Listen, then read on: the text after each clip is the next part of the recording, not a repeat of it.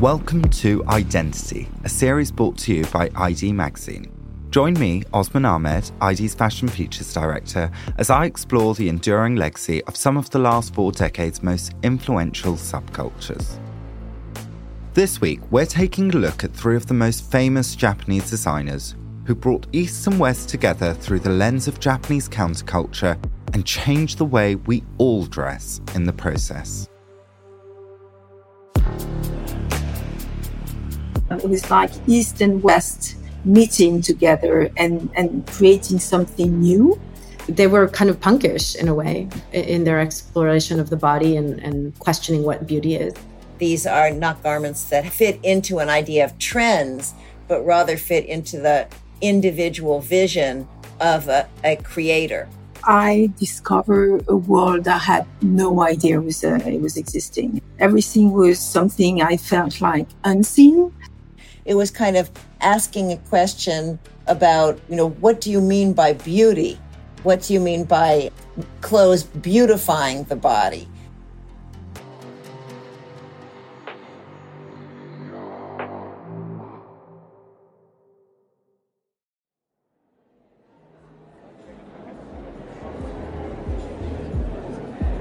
In 1982, the Paris fashion world was blown off its feet. 2 designers who had flown over from Tokyo used their respective collections to entirely shift the way we think about clothes. Their names are Rei Kawakubo of Comme des Garçons and Yohji Yamamoto, and their black, oversized, distressed garments shown at Paris Fashion Week would go on to change our very understanding of fashion. Channeling the beauty of darkness and poetic destitution, they created enveloping silhouettes in purposefully aged fabrics in only the deepest, darkest shades of black. Often, their clothes were worn with pallid bare faces, flat shoes, and uneven hems and finishings. Alongside these 2, Issey Miyake was also turning heads with his avant-garde functional designs that embraced elements from both Western and Japanese fashion. Together, these 3 designers would reshape the fashion landscape, and their influence on the way we dress and what we consider as designer clothes can still be felt today.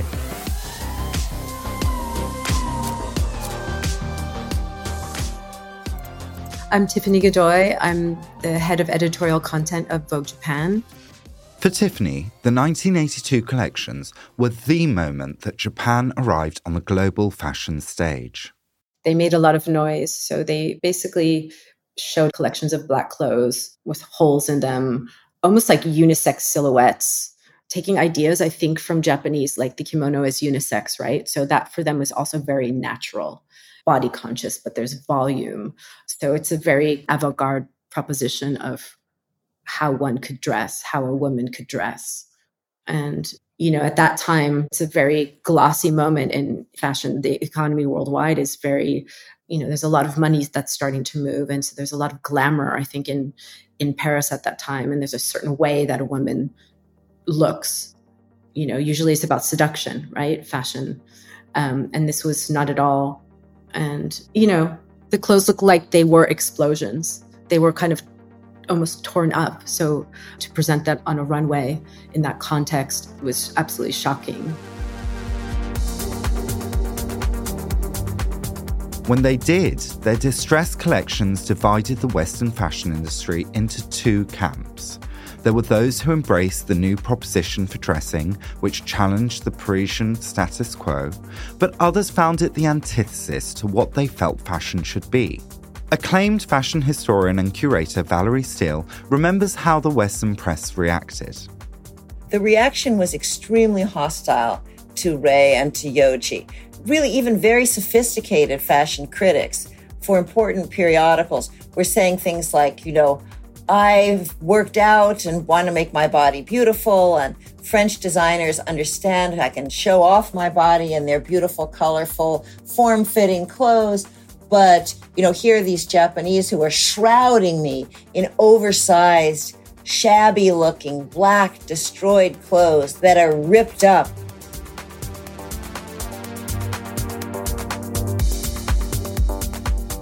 Glamour is just a word that just constantly comes to mind when you talk about that era. And this was kind of the opposite of that. And I think, you know, finding beauty in ugliness is, you know, wabi-sabi is one of the Japanese philosophies. So something that is damaged can also be beautiful. And so just to explain, this is the Zen Buddhist concept of wabi-sabi, finding beauty in imperfection, which was fundamental to how Rei and Yohji designed those early collections. You know, they were kind of punkish in a way in their exploration of the body and questioning what beauty is. And it's like usually when you talk to Japanese designers, you know, or anybody, it's like going to the Olympics, right? Paris. It's like really challenging yourself and seeing how you measure up. Then you come back home. It elevates your status too, right? You know, business is also affected by that moment. And Tiffany, having shown his first international show a decade before, how does Issey Miyake relate to these two designers? His first show was in 1971, so he's a bit of a precursor within this group. Came up at this moment when there was a lot big industrialization of fashion and also textile companies in Japan. And so his work initially was very much kind of around like a piece of cloth, APOC. So working with almost like using the idea of kimono and one piece of cloth and not cutting it. So traditional Japanese thinking with the industrialization and fabric making, because he made most of his fabrics, and that was very much a part of his process. You know, as we all know now, like Pleats Please and you know, the various lines that he did develop, it was just around this fascination with crafts and mass production, really. Valerie Steele explains how Yohji Yamamoto and Rei Kawakubo picked up his mantle and took it to new extremes. Yohji Yamamoto was closely associated with Rei for some time. He came out of more of a dressmaking tradition. His mother had been a dressmaker, whereas Rei had studied aesthetics at university. She insisted that she started from ground zero, that she didn't look at the past. She was making clothes that were looking towards a future. Yohji was also making clothes that were radically different, inspired also in part by Japanese folk constructions. He's talked about black being like the color of ninjas and leaping into darkness. And he also made a wonderful statement where he said how if you wore black clothes, you were basically telling people, don't bother me and I won't bother you. Meanwhile, Rei took a more abstract and aesthetic view, and she talked about how I work in 7 shades of black. Nathalie Ours began working for Yohji Yamamoto in the late 1980s and remembers seeing one of his shows for the first time. So I was invited to the show. It was the spring-summer 87. And I discovered a world I had no idea it was existing. I mean, it was everything was something I felt like unseen. For proportion of the clothing, the casting, the music, I mean, pretty much everything. It was like East and West meeting together and creating something new, nourished by the history. And Nathalie, what was the reaction to those early shows like? Do you remember? This has been like a huge shock when it started in Paris, because basically that was the big time of Saint Laurent and this kind of a Parisian aesthetic, very sophisticated. And he arrived with this clothing, which were not considered as clothing. It was all like black and huge paws. And there was show with no hair, no makeup, no music. Completely, it was like an apocalypse. That's how actually the French or international press were referring to. Terms like Hiroshima's revenge, fashion kamikaze, and Japanese invasion were used by some of the Western fashion press to describe these designers' work when they first appeared on the runways of Paris. At the time, Yohji and Rei's new disciples were labelled as crows, and their quote-unquote funeral shrouds were billed as fashion's Pearl Harbor. Yohji and Rei were called ragpickers, and Women's Wear Daily even pronounced the arrival of the pair in Paris as a passing fad. These reductive and xenophobic terms illustrate how myopic and small-minded the fashion industry was at the time. It completely overlooked the illustrious traditions in Japanese art and culture and the conceptual differences in clothing design between Japan and the West. Here's Valerie again. What's interesting about Japanese dress history is that after having a long history influenced by Chinese dress, Japanese fashion was really kept separate from the world until Admiral Perry's black ships broke in the 1860s and forcibly opened Japan to international trade and political engagement.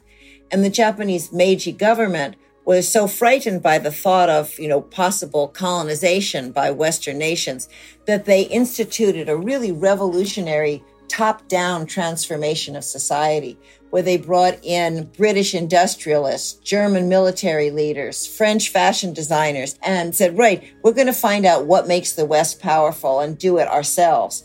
And so in that way, Western fashion was brought in top-down as being something that, if Japanese diplomats were wearing Western dress, they would be in a better position to negotiate treaties, for example, with the West. Elite Japanese women would be wearing full Western dress to make an impression of being civilized on Western terms. And then, of course, you had a sort of double system that came in where ordinary Japanese also started to wear Western clothes some of the time, but at home would wear traditional Japanese clothes, which is really kind of unique in the way that Western dress was brought into a country that was not colonized, but remained independent. The other really important factor is that Japan went from being a kind of quote-unquote third world country, decimated after the war, to an economy that was kind of paralleling the US and Europe. At that time, it was a very accelerated shift economically. And obviously that transforms the way people live. Technology was also a really big part of that time. I think the Walkman came out in 1982. Innovation was happening. And so that's also the context for why all this is happening.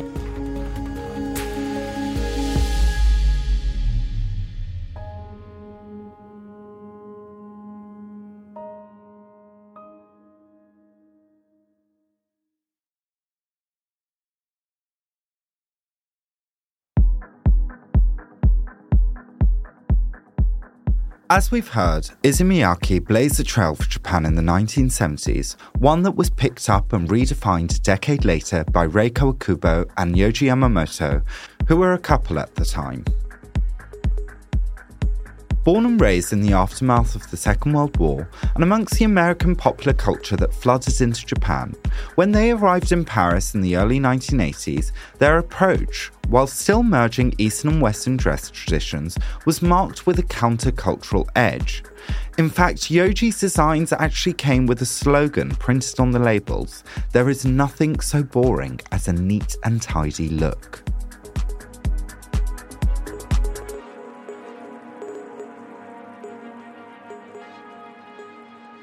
Those two are a similar age, and I think they were really all about the study of questioning values and value systems and beauty, questioning, what makes a woman look beautiful or sexy and proportions and how does it sit on the body and things like that. I think it was really this questioning of all that they both had and explored in very different ways.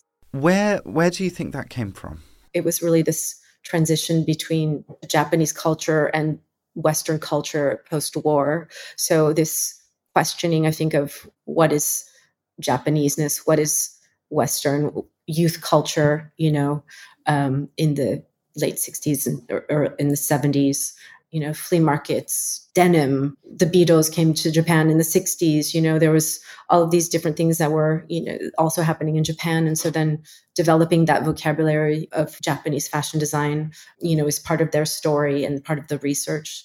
And how did they fit into the counterculture happening in Tokyo at the time? This idea of rejecting consumer culture in a way. There was a thing called designers and characters, DC brands. So these brands that would push the personality to the forefront. And, as the economy expanded, you had lots of brands that were developing. And I feel like what Yohji and Kawakubo-san were doing was really exploring what clothing could be. And also standing apart from a little bit more of a mass commercial looking type of clothing within the Japanese market. And then, it was a kind of like a counterculture. This is a moment when punk is exploding over the UK and youth culture is really having its first big moment on a global scale. Do you think that this moment in Tokyo is related to that? I think a lot of it is just around politics and economy and rejection of establishment. That's a big part of it. Like, I think certainly, punk and just kind of generational shifts as well. And I think, in Japan at that moment, there was a lot of looking for identity and playing with yofuku, which is Western clothing, and not really having any kind of context for why things are the way they are. Of course, after the war, American culture was very prevalent in Japan, Hawaiian shirts, denim, uniforms and stuff like that. So that was the first kind of interface. And then, it evolved.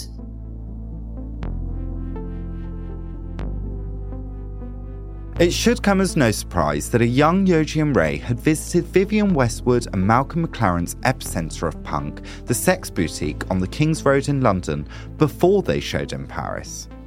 Rei and Yohji had seen what Vivienne Westwood was doing and her deliberate punk destruction. But what Rei did instead was she would have her people at the factories modify the machines, for example, so that a sweater would be woven with holes already woven into it. There was, of course, a long history in Japanese aesthetics, which Rei knew very well, having studied both Western and Japanese aesthetics, that had the kind of wabi-sabi, things that looked poor and damaged, but in fact, that was a sophisticated kind of aesthetic, which, like Impressionism, would force the viewer to work a little bit harder towards seeing the beauty in something that seemed unfinished or damaged. In the same way that if a Japanese pot was broken, it would be carefully glued together with gold, filling the cracks so that it looked in a way even more beautiful.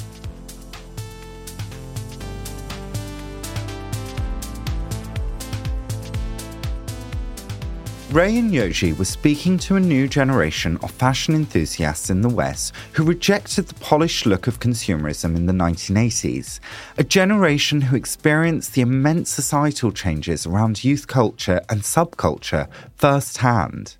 These were clothes that celebrated the spirituality of imperfection, the beauty of transience, and black, a colour worn by religious orders in the Middle Ages, by scholars and thinkers of the Humanist Reformation, by Spanish nobility, and perhaps most importantly, by Yohji's mother, Fumi Yamamoto, who lost her husband in the Second World War and worked 16-hour days as a dressmaker to put her son through school. It was all about black, so it was you could compare it in a way to what is happening at Rick Owens' show, it's just a crowd of people. The majority of people at the time were wearing Yohji was very much the creative scene, artists and designer, interior designers, intellectual. So it was people who were ready to accept something different. The fashion, strangely enough, the fashion crowd took a bit more time, except for some magazines such as actually ID or The Face, and then at the time in France, Marie Claire, which was a very strong magazine at the time. What really changed, I think it was toward the end of the 90s, where suddenly there was a new generation also of designer coming up. And they were fascinating because they were fascinated by what Yohji was doing because he was the only one doing that. As a designer, when you see the work of the clothing, you don't know where it starts, where it's finished. How can you build this kind of clothes? That was very much, even though you think, and it's a jacket, the construction of it is quite amazing. And I remember designers like Marc Jacobs or like Narciso Rodriguez and Alexander McQueen, and they were fascinated. I remember McQueen coming to the show, and there was so much admiration, to what Yohji was doing. Another thread that runs through the work of Issey Miyake, Rei Kawakubo and Yohji Yamamoto is their approach to building a world around their collections. Each one, in their own distinct way, have been pioneers of experimental retail design, marketing, and even advertising, astutely mastering the balance between creativity and commerce. I mean, this is something clearly that Issey Miyake, with all of the artists and young designers that he's worked with, and then the creation of exhibitions. I mean, when he did his exhibitions, he was in absolute control of, for example, showing how the Pleats Please clothes might hang from the ceiling, like, you know, sort of bobbing from the ceiling instead of being on mannequins. Or Yohji would create fashion shows, which were very much thematic shows, and the imagery that he worked with photographers to create highly evocative images that he did, for example, with Nick Knight, that have become sort of paradigmatic of avant-garde fashion photography. Meanwhile, Rei Kawakubo did a large-scale magazine for years, which had photographs, images. It was really an avant-garde art magazine. And even to this day, she produces brochures which are sent to all of the people who are interested in her clothes around the world. So you have a whole series of, as you say, a world, a visual world, which includes very much the clothes, but it's not limited to the clothes. There was, you know, a moment, obviously, when Kawakubo-san and Comme des Garçons was publishing 6, which is now like a very, very expensive collector's item of a series of magazines. And stores were very, very simple and very focused on the clothing, a very gallery-like experience, almost like a church, like a religious kind of experience in its kind of concrete.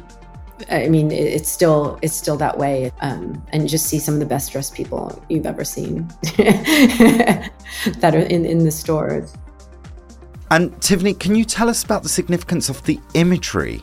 Obviously, like Yohji, you know, in the 90s, he would create these campaigns, Marco Scoli art directing, and then later MM, and just making these beautiful, striking images that were on the verge of art, I think, kind of these just incredible objects and images that would celebrate each season. And even today, when I went to the showroom to see the Risi of Yohji, there was this beautiful, like, blue bag filled with the press release. I mean, just so textural and generous. So these kinds of extensions are all really important, I think. It represents like a moment of really the golden age of Japan, I think, you know, what people really remember as a world that was just so, so different from the West.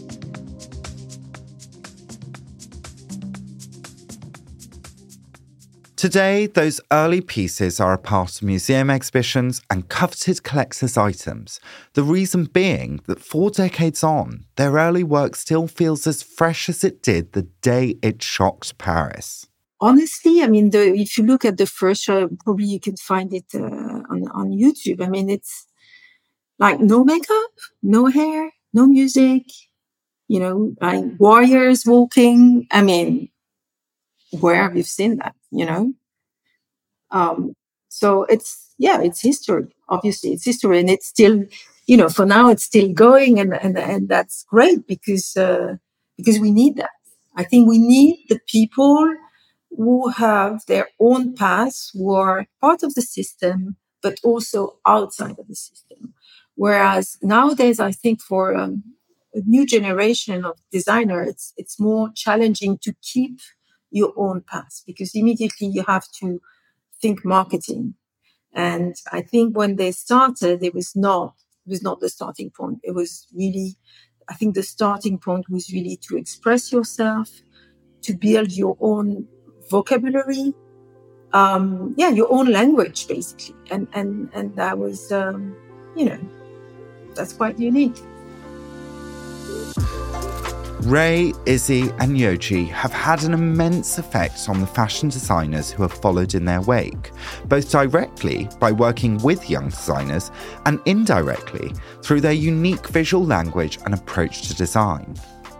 After the Japanese economy went into free fall and collapsed in the 1990s, all these designers continued to flourish and to create and to do new things, and in fact spawned a new generation, some of whom worked with Rei, for example, like Junya Watanabe, others who were encouraged by them, like Jun Takahashi of Undercover, and now Noir, Kei Ninomiya, who's working with Rei Kawakubo. So in a way, what you find is a whole another generation, which has continued to move out of this.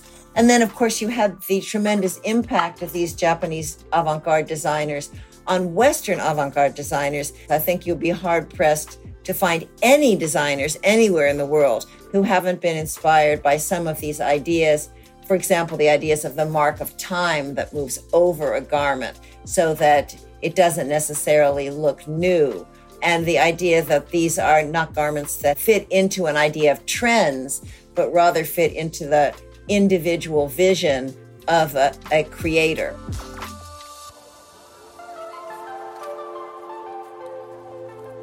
These designers' legacy is one that has touched almost every facet of the fashion landscape today. Their boiled wools, cutouts, ragged edges, tears and knots paved the way for a vision of grunge long before it leapt from Seattle to MTV in the 90s and subsequently became a staple of wardrobes all around the world.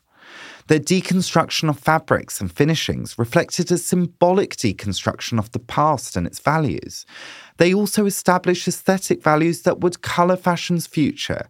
Grungy teenagers and goths rifling through thrift stores, Belgian deconstructionists such as Martin Majella and Ander Mjolmeester, the countercultural darkness of Rick Owens, and a generation of image makers and designers who have archival Yohji, Issey and Comme des Garçons pinned to their mood boards. I mean, they're part of the history of fashion. I mean, they definitely... broke the system of the time. You know, they invented something again that didn't exist. Again, you know, they just joined the big masters. You know, the Gabrielle Chanel, the Cristobal Balenciaga. It's just like Rei, Vivienne, Alaya, Yohji. They define a certain timing, a sense of freedom to express yourself, rebellion. Also, a freedom of being able to say what you think is very specific. And I think even this is more freedom today. Maybe, maybe not, actually.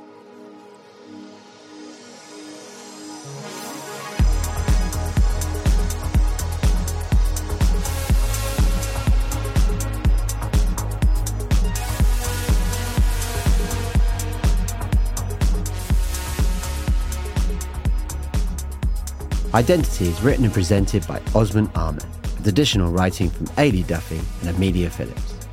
Research was by Alexia Marmara, with art direction by Callum Glenday and Alexander Talarcher. The producer was Amelia Phillips, and audio producer is me, Robin Lieber.